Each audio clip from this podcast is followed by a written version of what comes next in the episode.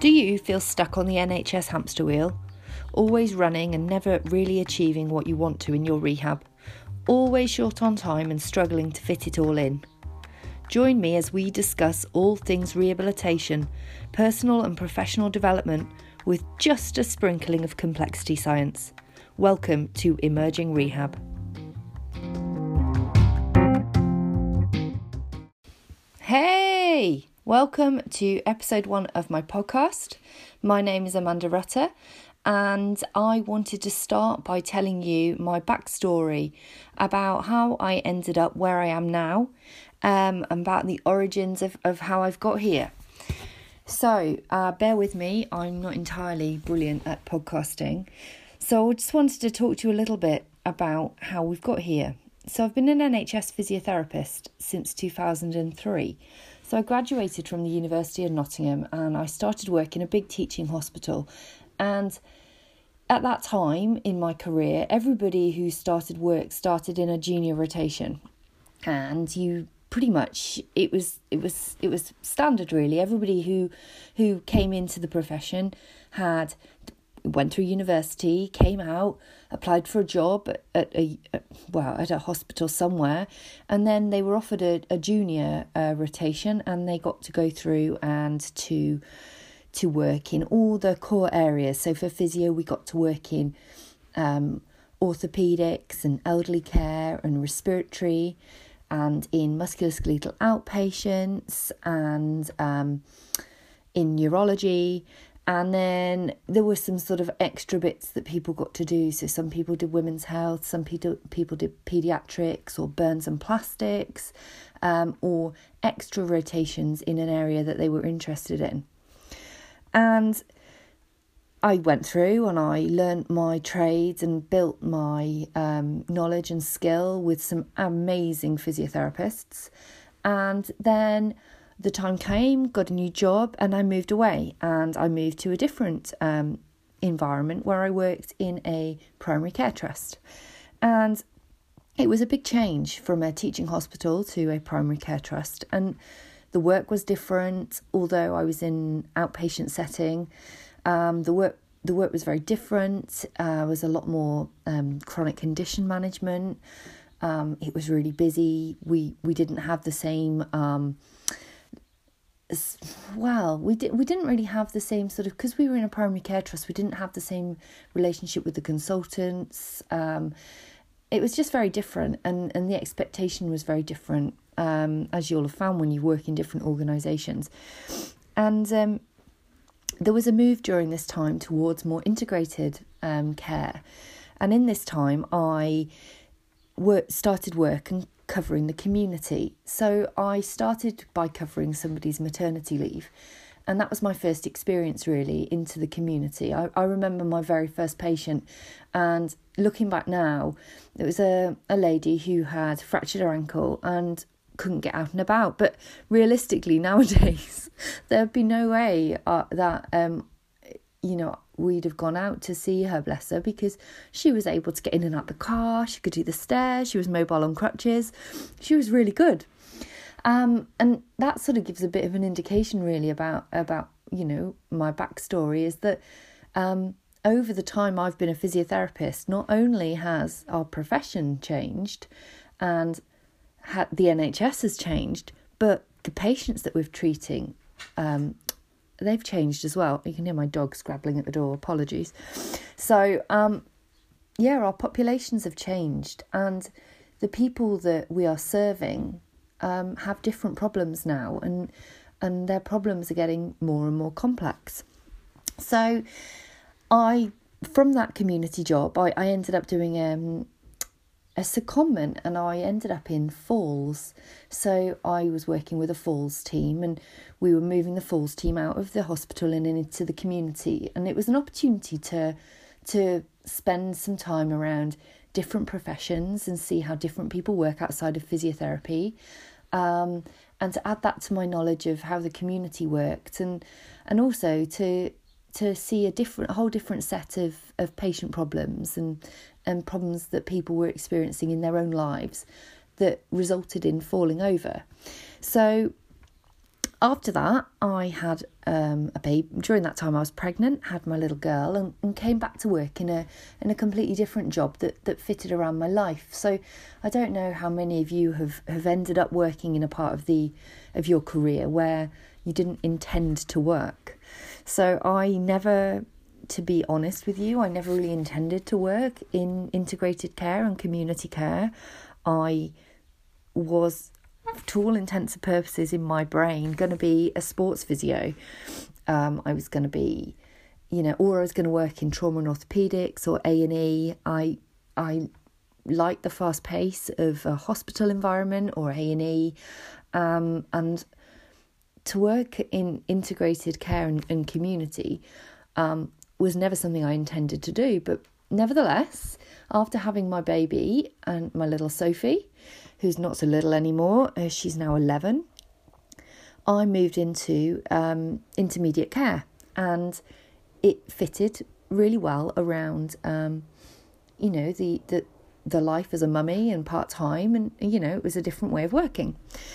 And I found that actually the skills that I developed through my community and um, through working as um, a physio in in, in you know in the, the role in the Falls um, clinic had given me this opportunity um, that made me pretty good um, in intermediate care. Um, I could understand. I'm just gonna have to let the dog in. Sorry, apologies. She's scrabbling away. See, this is podcasting life. Right. So anyway, so yeah, I moved into um, intermediate care, developed some different skills, and during this time we integrated with social care, and a whole different realm of problems sort of came about, and you know you learn learn completely different skills. So, you know, really, throughout my career, then what I'm I'm saying is that things developed and the NHS changed, and a lot shifted in the time between joining the profession in 2003 and the time that we are now, which is about 2008. Um, and I worked in several different community teams and integrated care teams and developed skills around this this integrated model of working. Um, and by the time I moved to Wales, um, I was pregnant again with my my second child, who's Henry, who's now eight, and I was working for a reablement team. And reablement is is for you probably all know, but for those of you who don't know the word, it's it's around promotion of independence um, for people who've experienced an illness or an injury, um, and getting people back to living independently in their own homes. Um, and I set up this service and um, it was my first experience of working with um, support staff who weren't specifically in physiotherapy. Um, and I of managing them. I'd worked with them before in intermediate care, but it was my first experience of managing them and looking at all the problems that came along with um, managing staff who needed to be competent and capable in a range of different areas. So as we went along, um, it became obvious that, that we were asking um, our staff to be competent across a huge wide range of things when actually it was really difficult for them to learn and, and practice these skills enough to, to keep their competence in them. Um, and this wasn't sort of the only area where, where people were having difficulties. At the same sort of time, we were developing slightly different roles within the NHS setting. Um, and support workers were being asked to they were physio assistants and then they were technical instructors and they were being asked to take on more um, responsibility and, and and the bandings were slightly changing and we were developing towards having band fours um, fours being that sort of semi-professional member of staff who's able to to take on some um, you know, eh, within a, a spe- very specified area, some assessment and um, also sort of development of their, their ability to progress um, treatment and exercises and things like that. And, you know, everybody who has worked within within with support workers within the NHS and with junior staff will know that obviously as life has changed within the NHS over the last 10 years we've got more and more and more push towards um, doing more with less. And we all know that the, the, the those struggles that have come have been having staff replaced with lower grades and having no backfill for maternity cover and having um, you know just more and more patients coming through more and more people um, needing our you know needing our service needing our support needing physiotherapy and rehabilitation. But we know that we haven't any more staff or any more time. And in fact, we've probably got less staff. We've had lots of members of staff replaced by lower grade staff. We've lost experience. And at the same time, we've moved towards community care where we didn't have it before. And so we've developed um, completely different roles and completely different services, probably out of existing budgets and um, and staffing ratios and probably the same staff in certain areas. So, you know, we were coming up against these struggles, too many patients, and, and it was common across the whole of where we were working. You know, too many patients.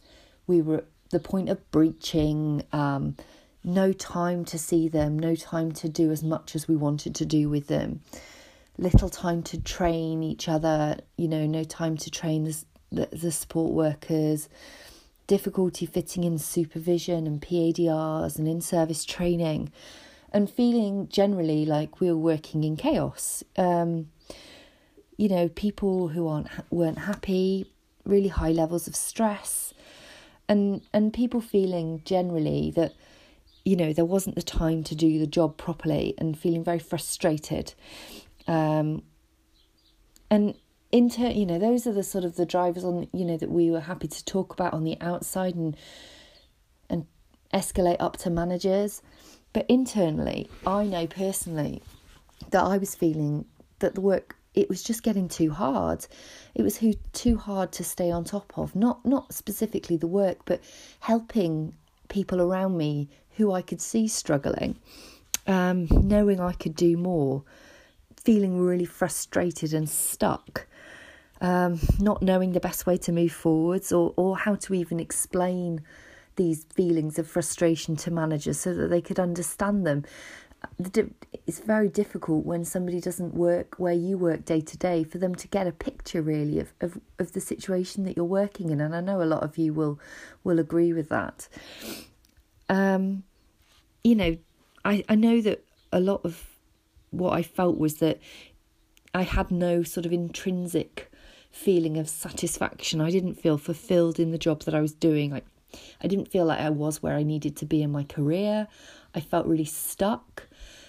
Um, specifically around working in the community and in in this kind of generic role, I felt a really I felt compared to my colleagues and my my peers who were also at the same sort of level as me that I didn't really know anything because I was so generic and I was so my skill set was so broadly spread that I wasn't really an expert in anything compared to other people. And I think that was really diff- that was really it was really hard and challenging at the time because a lot of my colleagues were going to do masters and um, they were developing services in very specific niches. And and I felt it was a really difficult time that where I really struggled with where I was going in my career, whether had I just missed the boat in terms of special, you know, specializing in an area. Um, was what I even did? What you know? How could I call myself an expert? Was I really a rehab specialist? Really? Did I did I know enough? You know, who was I kidding? That that those were all the, the things I felt inside me. And honestly, at times I I just felt like it would be easier to do something else. And at this time I was also like having a little flit with entrepreneurship outside of work and I had a private practice and I was doing a little bit of MSK type physio on the side, and I was doing a little bit of um, of falls rehabilitation on the side, and I was doing some work around blogging and developing some CPD. And I was also growing flowers. I, I, I tried a lot of things because I really did feel that I, I wasn't happy with what I was doing and, and that was you know, it was due to the fact that I just didn't feel like I really belonged anywhere. I felt like I'd missed my niche. I feel like I felt like everybody else knew more than I did and it was it was a really hard place to be at that time and it led to a lot of stress and frustration. So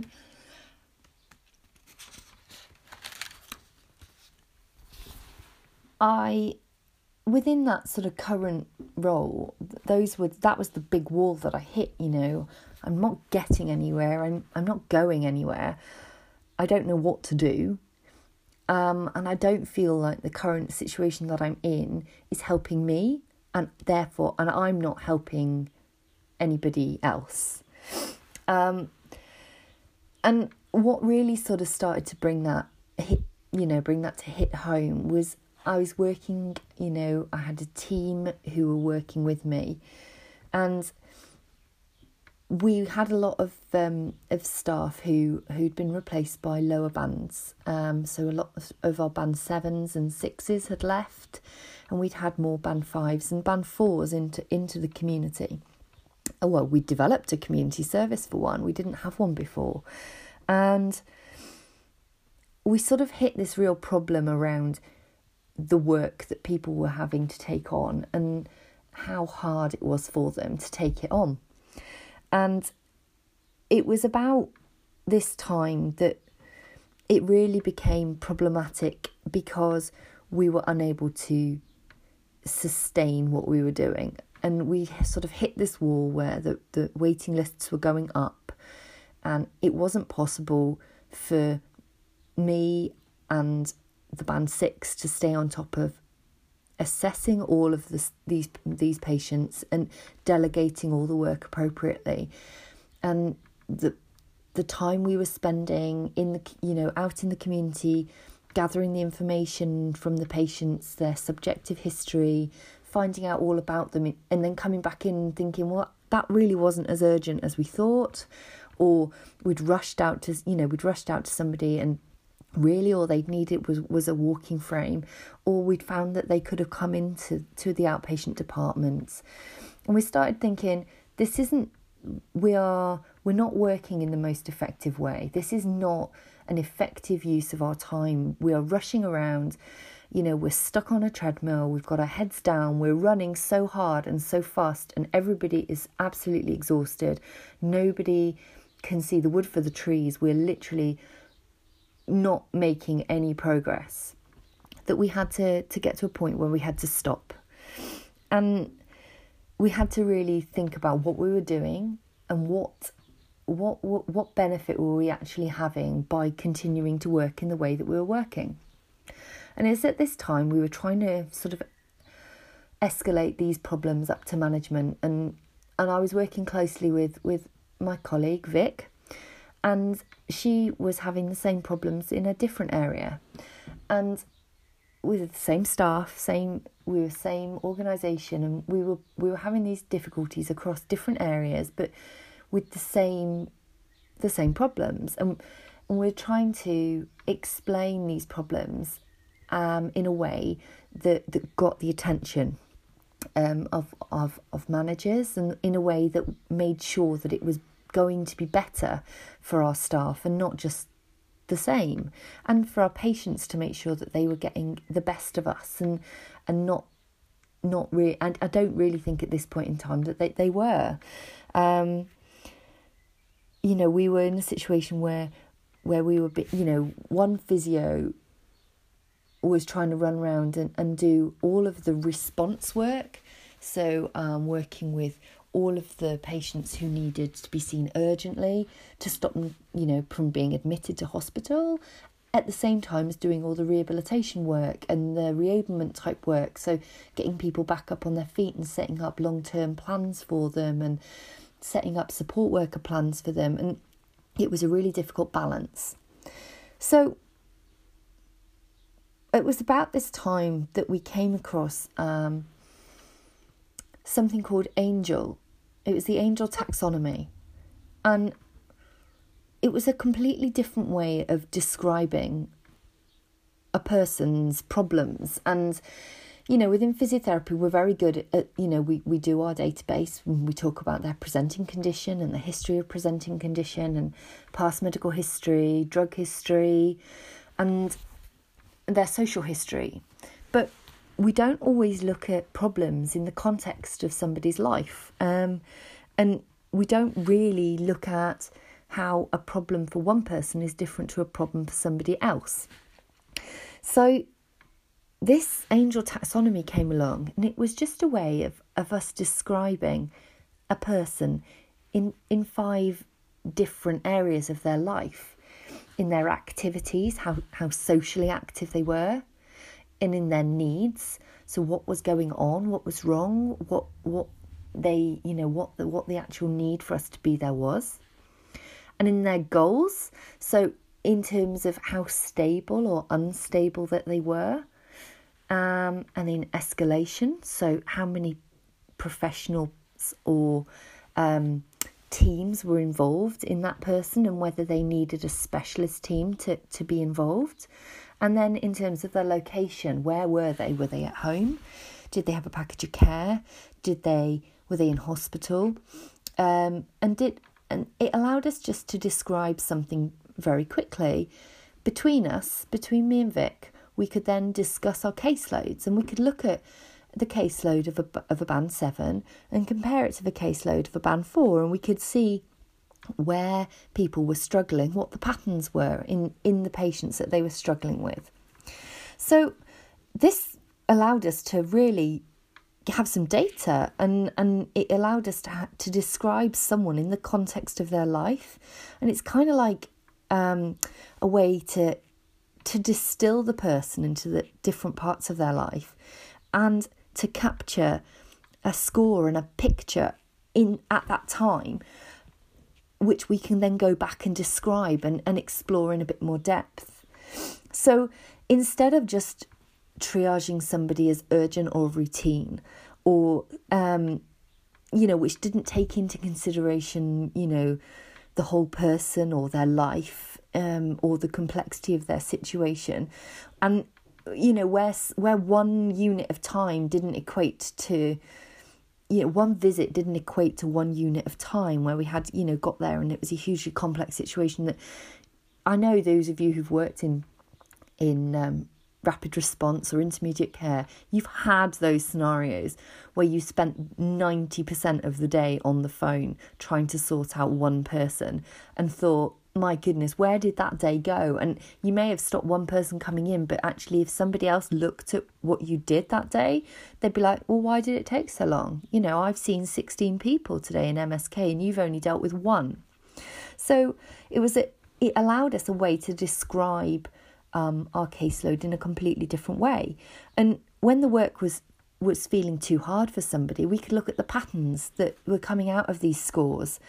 Um, and it allowed us to make a bit more sense of the whole story, of that whole picture. So we started using this to, to measure and to describe our caseload. So we started scoring everybody. Um, and we started to map this over the service and we scored everybody who came into our service and we managed to get a huge number of scores even in a very short space of time and it allowed us to, to be able to build up this picture of not only individual patients and people and what their sh- what their scores look like but it also allowed us to look at the whole service and what the scores were over the service and and what types of patients were taking this huge amount of time and what types of patients weren't. And we could then match that the the description with a score and a pattern and also um, to be able to then you know use that across the whole across different people's caseloads and and to show where where time was going really i mean don't get me wrong this didn't go well all the time. There were some huge problems, and, and there are ongoing still some huge problems around using um, this method to to score people.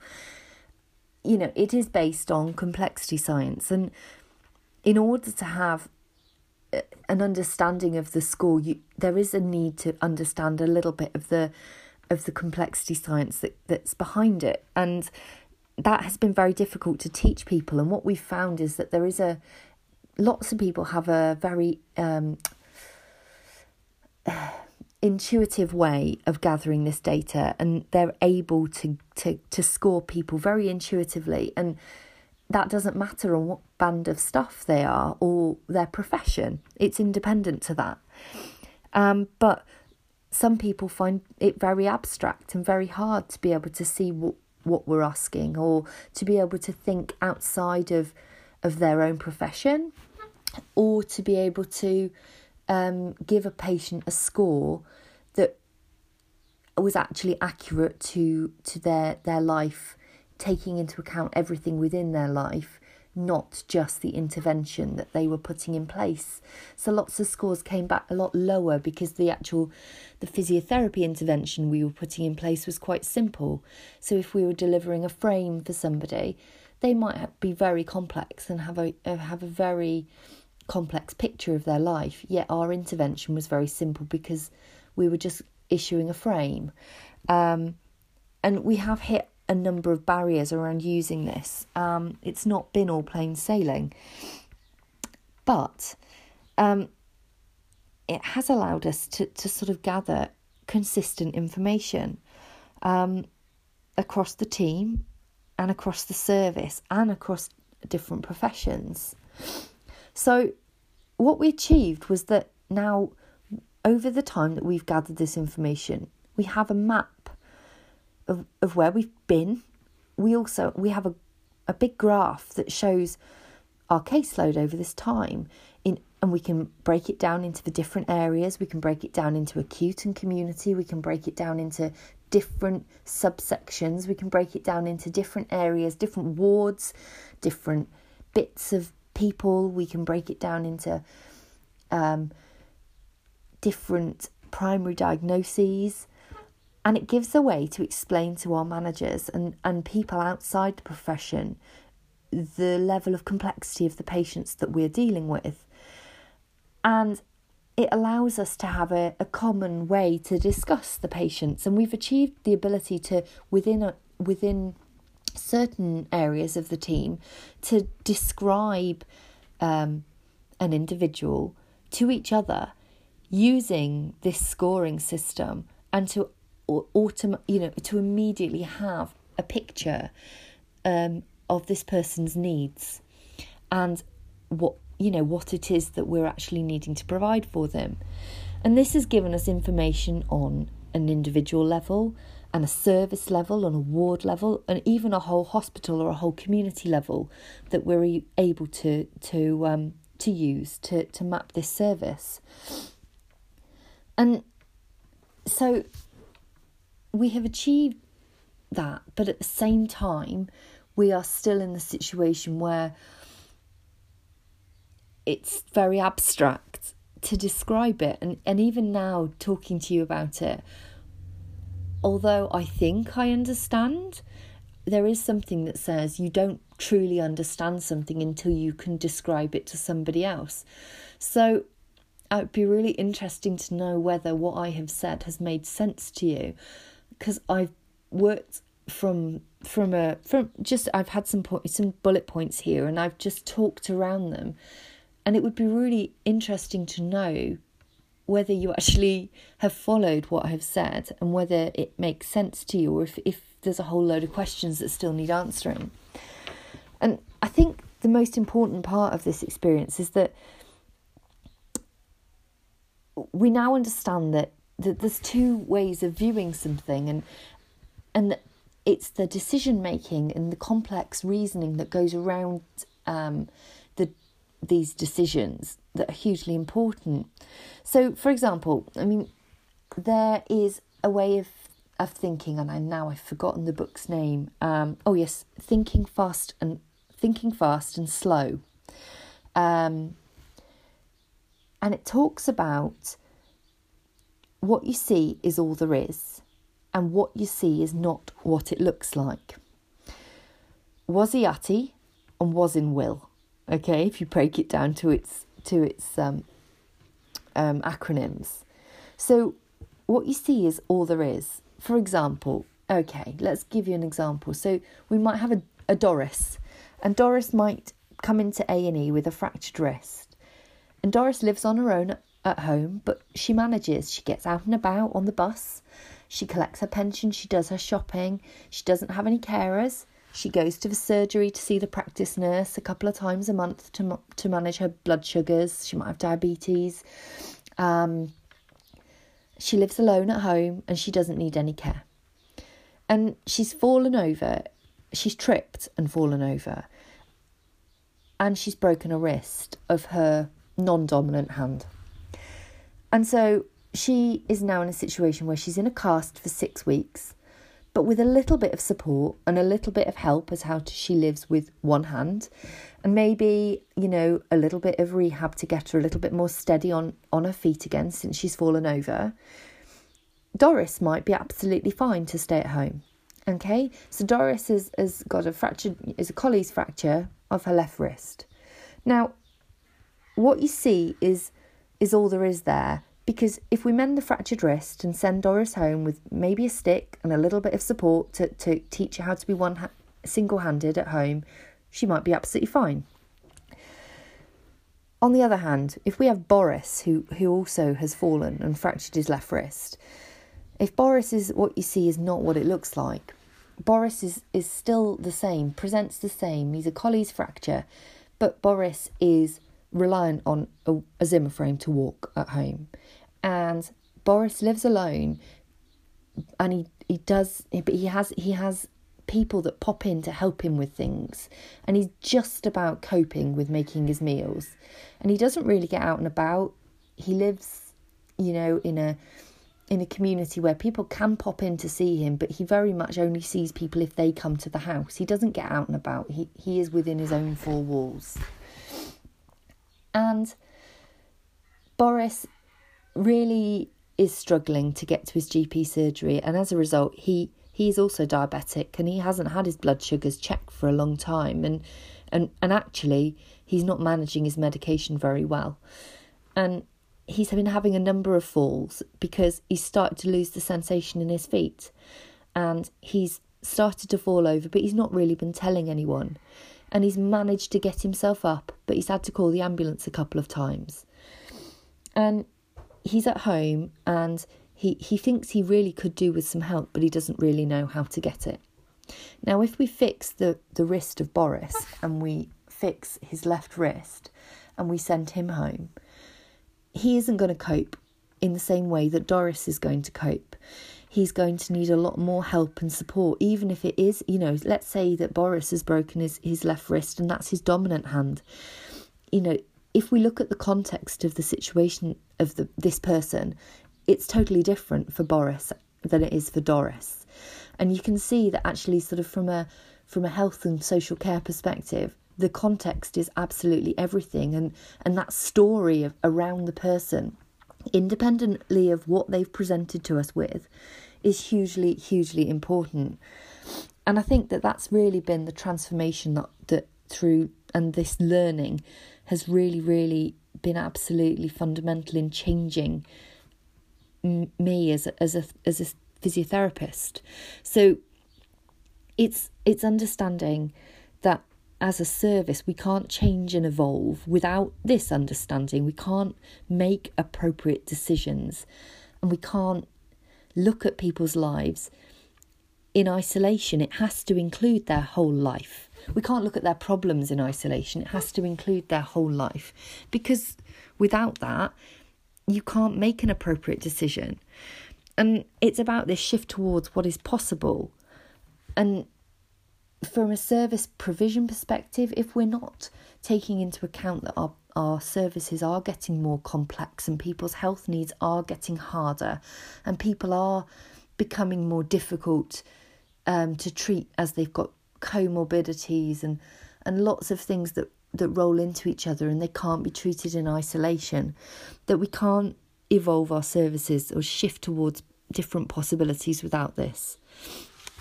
And what we need to understand is is that there's different types of this work and that, that the work looks different for the Dorises than it does for the Borises and that we can't potentially send out same bands of stuff to see Doris as we can to see Boris. Um, and therefore, we can't start to plan or predict what our training needs are or our staffing needs, even now or in the future, to give us resilient services unless we start to take into consideration the complexity of the problems and to be able to measure that. So, importantly, as a clinical lead, this way of thinking has, has shifted oh, me away from thinking in one problem equals one solution. And and I think that that has been how we've been able to take the team forwards is that people have stopped thinking about one problem has one solution because it doesn't always have one solution. And thinking in a in a looking at this in a complex system, one solution might have a whole load of follow up problems um, for one person that it doesn't for another. And this different way of problem solving and decision making, where a whole person is more than a sum of their parts, or where a whole somebody's whole life is more than a sum of its parts, means that our decision making process has to change. Ultimately, a decision for Doris is not right for Boris, despite presenting with the same problem.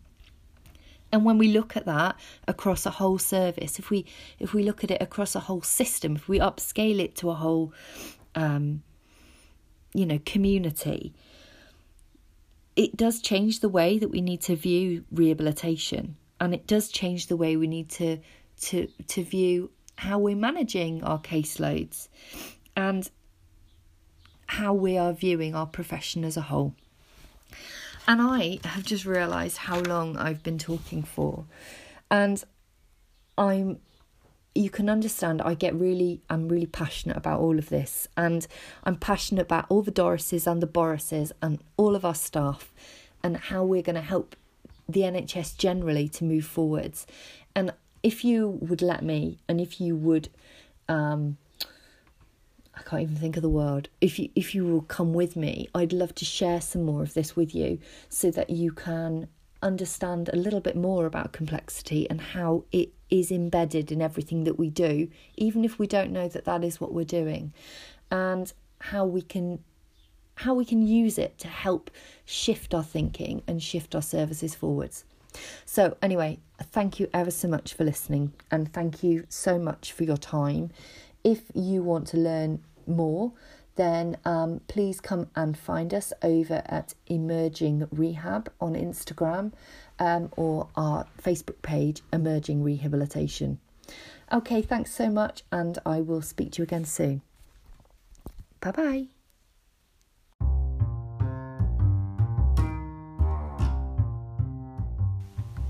If you've enjoyed listening today, then please pop over to Instagram and find us at Emerging Rehab and let us know. We would be delighted to hear from you. And we will see you again soon. Bye bye.